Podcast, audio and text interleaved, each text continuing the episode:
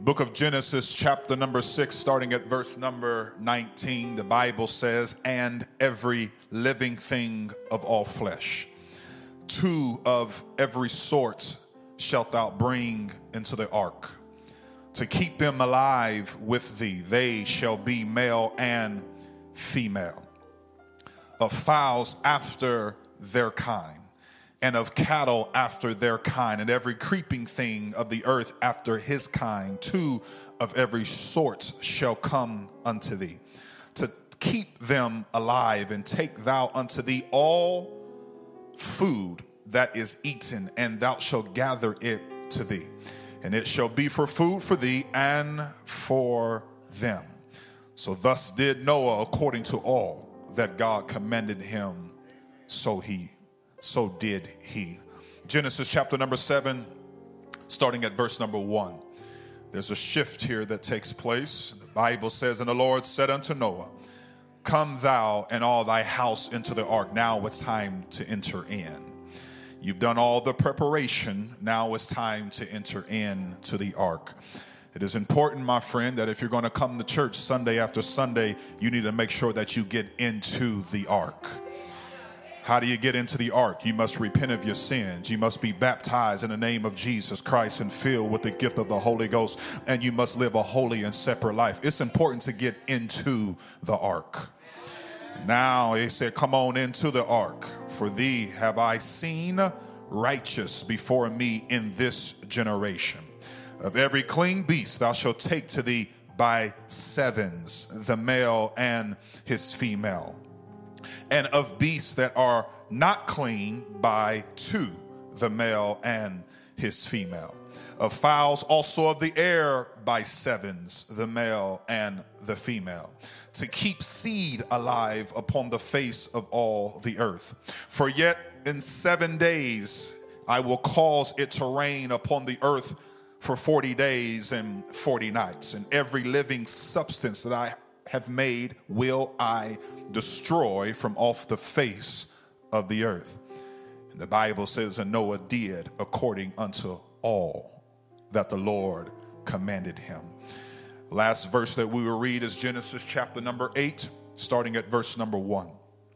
The Bible says, and God remembered Noah and every living thing and all the cattle that was with him in the ark. And God made a wind to pass over the earth, and the waters assuaged, which means they abated or they decreased.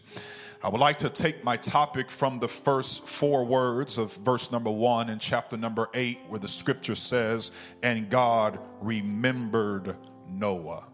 So I want to speak today to all of you on this simple subject not forgotten. Not forgotten. Lord, in the name of Jesus, we thank you, Lord, for this day. We thank you, Lord, for your spirit that we feel in this place. Now, God, this is your church. We are your people. These are your sheep, and I am your vessel. Help me, Lord, to speak every word that is intended. I pray that my flesh will not get in the way. I pray, oh God, that every man, woman, boy, and girl will walk out of here strengthened better than what they walked in here.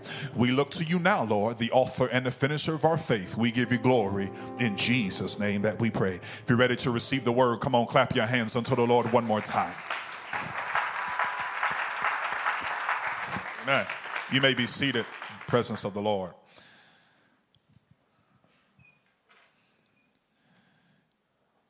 Well, many of you are aware of today's date being 9 11. It was on this date back in 2001 where we were attacked. And I still remember that day and actually remember where I was when it happened. Many of you probably remember where you were when it took place, and it completely altered uh, our society and altered everything that we do, especially when it comes to the TSA, our check in, and things of that nature. But it changed a lot of things about who we are. And it was on 9 11 of 2001 where I remember exactly where I was. I pretty much remember uh, even what I was doing when I received the news. It was something that I would never forget. And even to this day, still, uh, I have pictures where families gather around and they meet at the Memorial Plaza. Uh, and they meet here every single year uh, to honor those that we have lost. And the families of the victims and many connected will meet here, and they um, will be doing this again uh, today to meet here uh, to pray over the ones and comfort the ones that have lost loved ones during this tragic event. Uh, and the thing is, is that uh, they gather not just with those to remember those that were lost during this time, during 9 11, uh, but they also gather for another purpose. So it's not just the families that come together for those that were lost in 2001, but many of you may not remember this, some of you may, but the World Trade Center was bombed in 1993.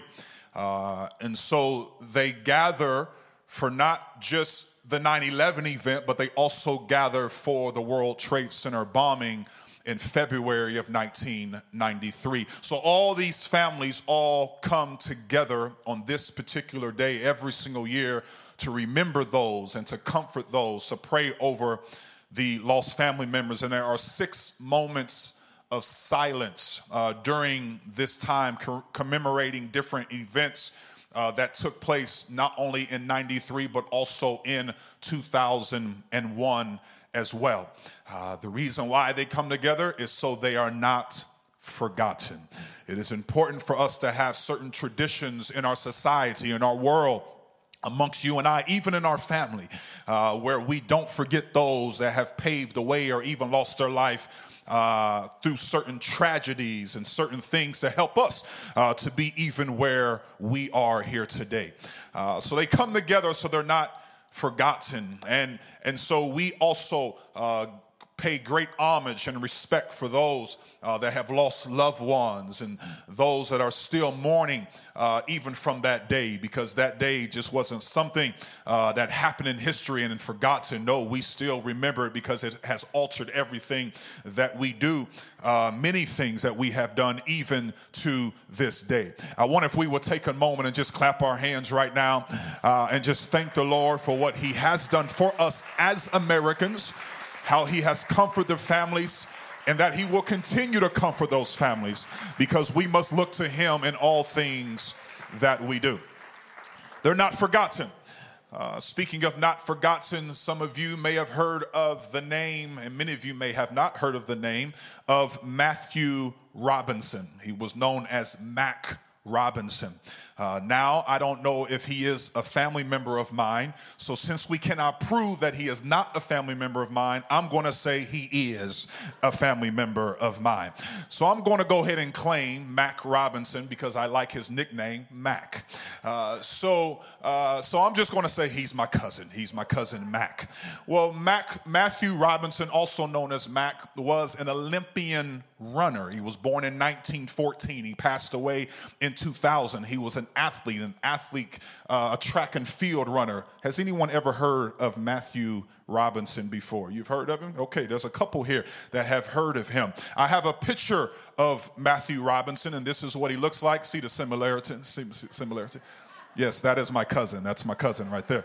Uh, and so that's a picture there of Matthew Robinson. And well, he's holding up a medal there, all right? And that is a silver medal that he is holding. In 1936, Matthew Robinson broke the 200 meter dash record in the 1936 Olympics. He broke the record.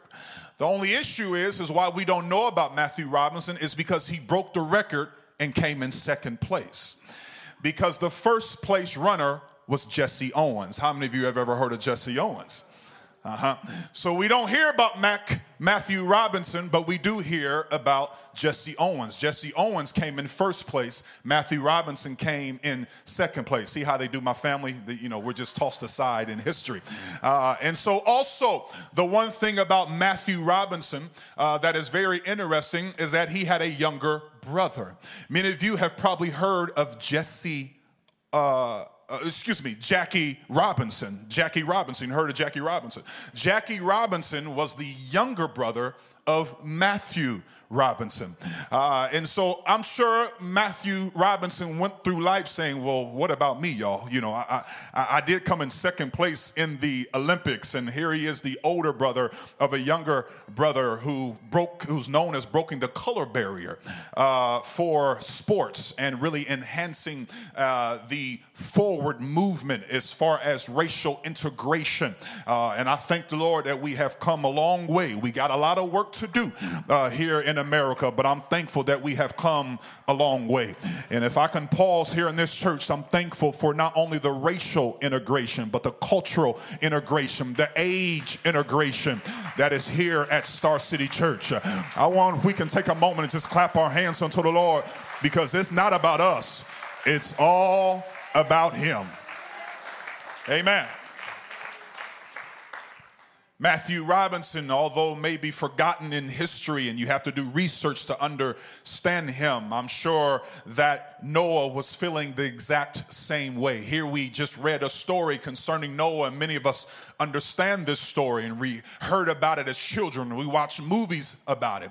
What's interesting is, is that when you get to chapter number eight, verse number one, the Bible says, and God remembered Noah, as if he forgot about the one man that trusted in him, who he considered righteous and did all the right things, and the one that built the ark and took him a hundred plus years to build this thing while everybody else was mocking him, no doubt. Even though I believe Noah had helpers uh, to help him build the ark, but Noah and his family was the only ones to get on the ark. And here we get to chapter number eight, verse number one, and it has the audacity to say, say that God remembered Noah. There was nothing else going on on earth except for Noah.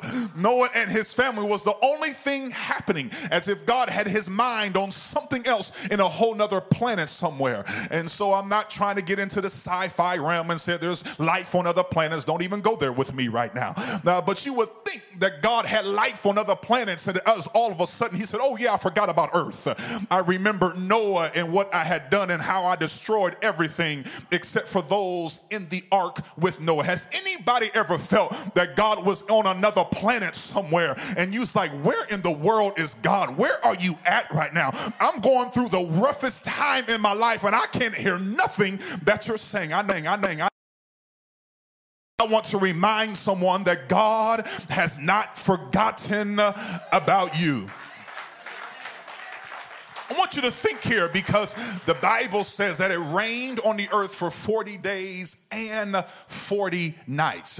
And sometimes we get confused here to think that after the 40 days and 40 nights that Noah just walked right out of the boat and everything was just okay. No, my friend. Uh-uh. It took another 150 days just for the waters just uh, begin to decrease, if you will, assuage the Bible uses, just to begin to decrease. And after 150 days, you can only see the top of the mountains. It took at least 10 more months uh, just for things just be able to decrease. Oh, excuse me, it took 150 days so the water was still there. It was still there, prevailing uh, on the earth. And then after 10 months, you can only see the top of the mountain. So Noah was in this ark for a very long time. He, after the, the, the rain had taken place for 40 days and 40 nights, uh, Noah was still there in the ark for a very long time. So they had to bring enough food on that ark to feed himself and that family and all of those animals for at least over a year. Now, I cannot imagine. We went to go visit Noah's Ark just a little while ago, and I've been to a couple zoos. I've been over here to the Columbian Zoo with my family, and there's only so long I can be around animals. I mean, after a while, I, I get to, you know, it, it, picks up the smell and, and, it starts getting on me, and I'm like, okay, all right, I, I, think it's time for me to go. I had an opportunity to take my children to, I think it's called Prophetstown, Prophetstown uh, Farm uh, out there, and we have a wonderful uh, family here and a man, a man of God that attends our church that operates there, and I thank the Lord for him. And he invited me out there, and my kids were just having a great time. I mean, they're running around, they just want to see this and see that, and and my wife is checking everything out. She loves those kind of things. And, and boy, I got this smile on my face and I'm like, yeah, this is great. But in my mind, I'm saying, I got to go home. I got to go home. Like, I, I've got to go home. I can't wait to take off these clothes and get in the shower because something's got to change and, and everything. And, and, and, the, and the man is taking us all around. Oh, come on, come see the pigs. I'm like, the pigs? Oh, no, not the pigs. Yes, yes, the pigs. And they're just in slop. You know, they're just, I said, yep, those are pigs. They're in the mud. That's right. I've seen them enough of them. Okay, let's go, kids. Let's go. But the kids want to ask more questions about the pigs. And they got all these things and the horses and all, all these things that are happening. I'm just looking at all the flies and I'm looking at all the negative stuff instead of enjoying nature. So Noah probably would have had a hard time getting me on that boat as well when I start seeing all the giraffes and the lions and alligators. I said, Lord Jesus, you, you want me to enter in this ark. But Noah was in here for quite a long time. Now, I want you to remember something here that Noah was surrounded by animals, Noah was surrounded by his wife and his children that followed him into the boat. So, Noah was not only the head of the household, but Noah was also the encourager of the household. I want you to think about the time that is going on, wondering, and I'm sure many of you are wondering what Noah was probably wondering then Am I ever going to get out of here? Has any of you, you don't have to lift your hand, been in situations, you may be in them right now. Am I ever going to come out of this? Have you ever tried to encourage someone and say, it's going to be all right, but in the back of your mind, you're saying, is it really going to be okay? Have you ever been patting somebody on the back, wishing that somebody was behind you, patting you on the back as well? We've all been there. We've all had situations uh, where we're trying to encourage somebody, but we need encouragement ourselves. I've come to help somebody here today. I'm telling you, God knows exactly where you are, just like He knew exactly where Noah was, and God has remembered you. He's come to send this preacher here today to let somebody know that you are not forgotten. I know you may be going through a storm in your life. I know it may seem like God is miles away from you, but I'm telling you, right where you are, God knows exactly where you are, and you are not forgotten. And so we need to understand if I can tap into the conscience of every believer here today, we need to hear that still small voice. If you can just hear these words that if God brought me in, that I must believe that he can bring me out. I'm sure Noah had to say that over and over in his mind that if God took me in, I have to believe that God's going to bring me out as well. He's not going to leave me stranded here. I'm here to tell you, God's not going to leave you stranded where you are. That if God brought you into the situation, uh, God's going to bring you out of the situation. I got even better news for somebody here today uh, because some of you walked yourself into the situation. Uh, but I'm telling you, God's mercy and His grace is so powerful, it's so strong, uh, it's abundant, uh, it's unlimited uh, that His grace will pull you out of the situation. I'm so thankful I serve a God that even though I walk myself into trouble, He doesn't leave me in trouble, but God says, I'm going to pull you out of your own situation. somebody clap your hands right now unto the Lord. Shout, thank you, Jesus.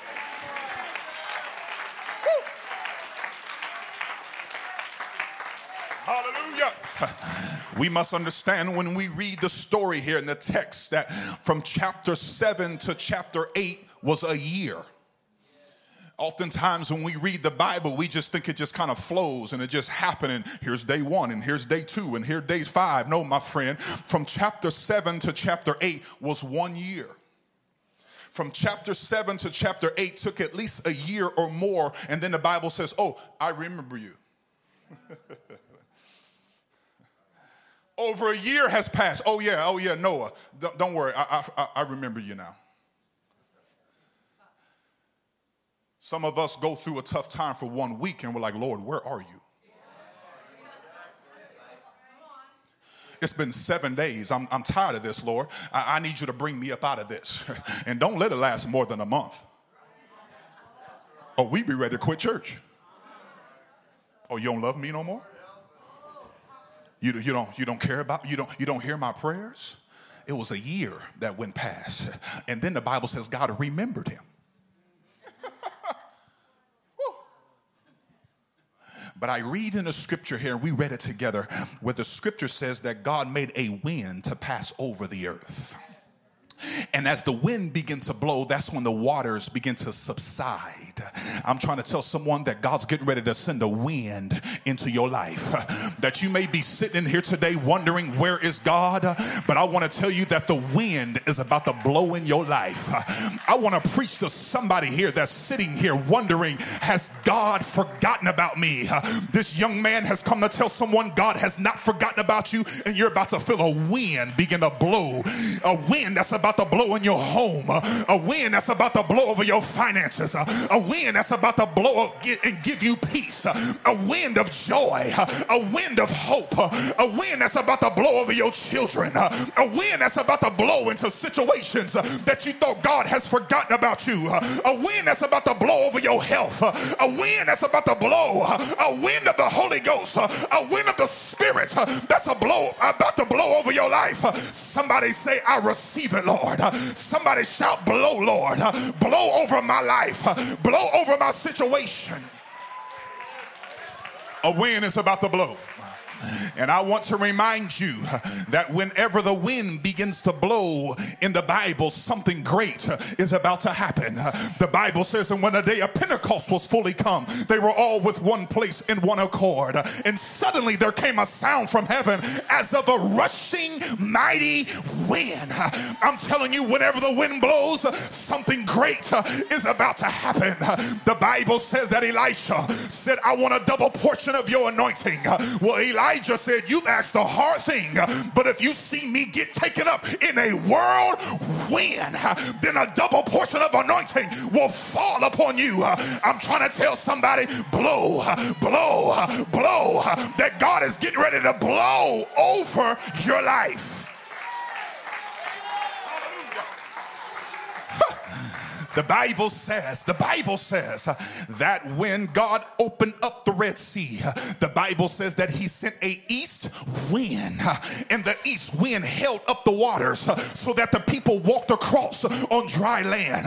Maybe I'm preaching to myself this morning, but I need the wind of God to blow over my life. I need the wind of God to blow over everything that I do. I need the wind of God to blow on my children, on my marriage, on my wife, on me, on the anointing that God has put on me. I'm telling somebody you need to receive the wind of God on your life. Whatever you need right now, blow, blow, blow. The wind of God can come and change your life.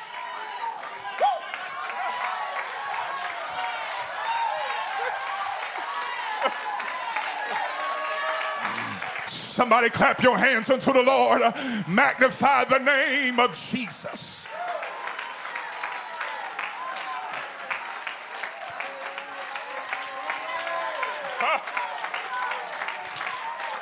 In Jesus' name. Hallelujah, hallelujah.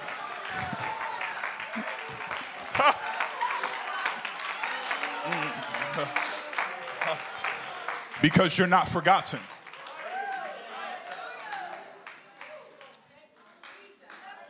Now, now let me help you. The door couldn't open until the wind blew. Mm. You're missing that. You're missing it. God couldn't open up the door for Noah until he first blew the wind. Because the wind had to blow in order for the water to subside. So first the wind had to blow. And then once the wind blew, then God can open up the door.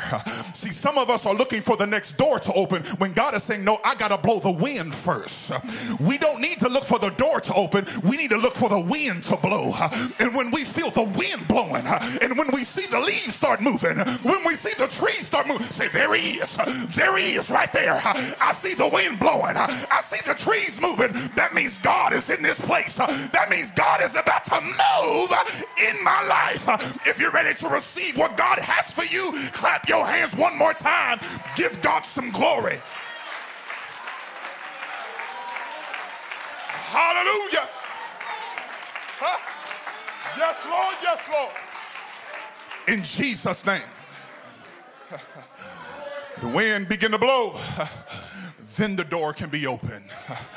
Hallelujah. I'm telling you, the devil's a liar. He's brought you into this church and got you feeling down about yourself. He's a liar. God has been too good to you. He's not going to stop being good to you. Some of you have given up on God thinking that He's given up on you. He hasn't given up on you. You just got to make a decision when the wind begins to blow. I've got to move. When the wind begins to blow, I've got to move. And when God begins to move, something happens. Hallelujah.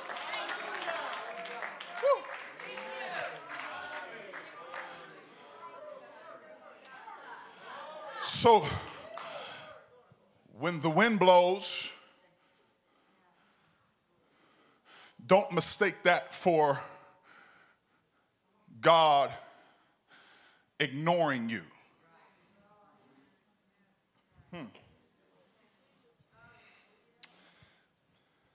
Let me explain it this way.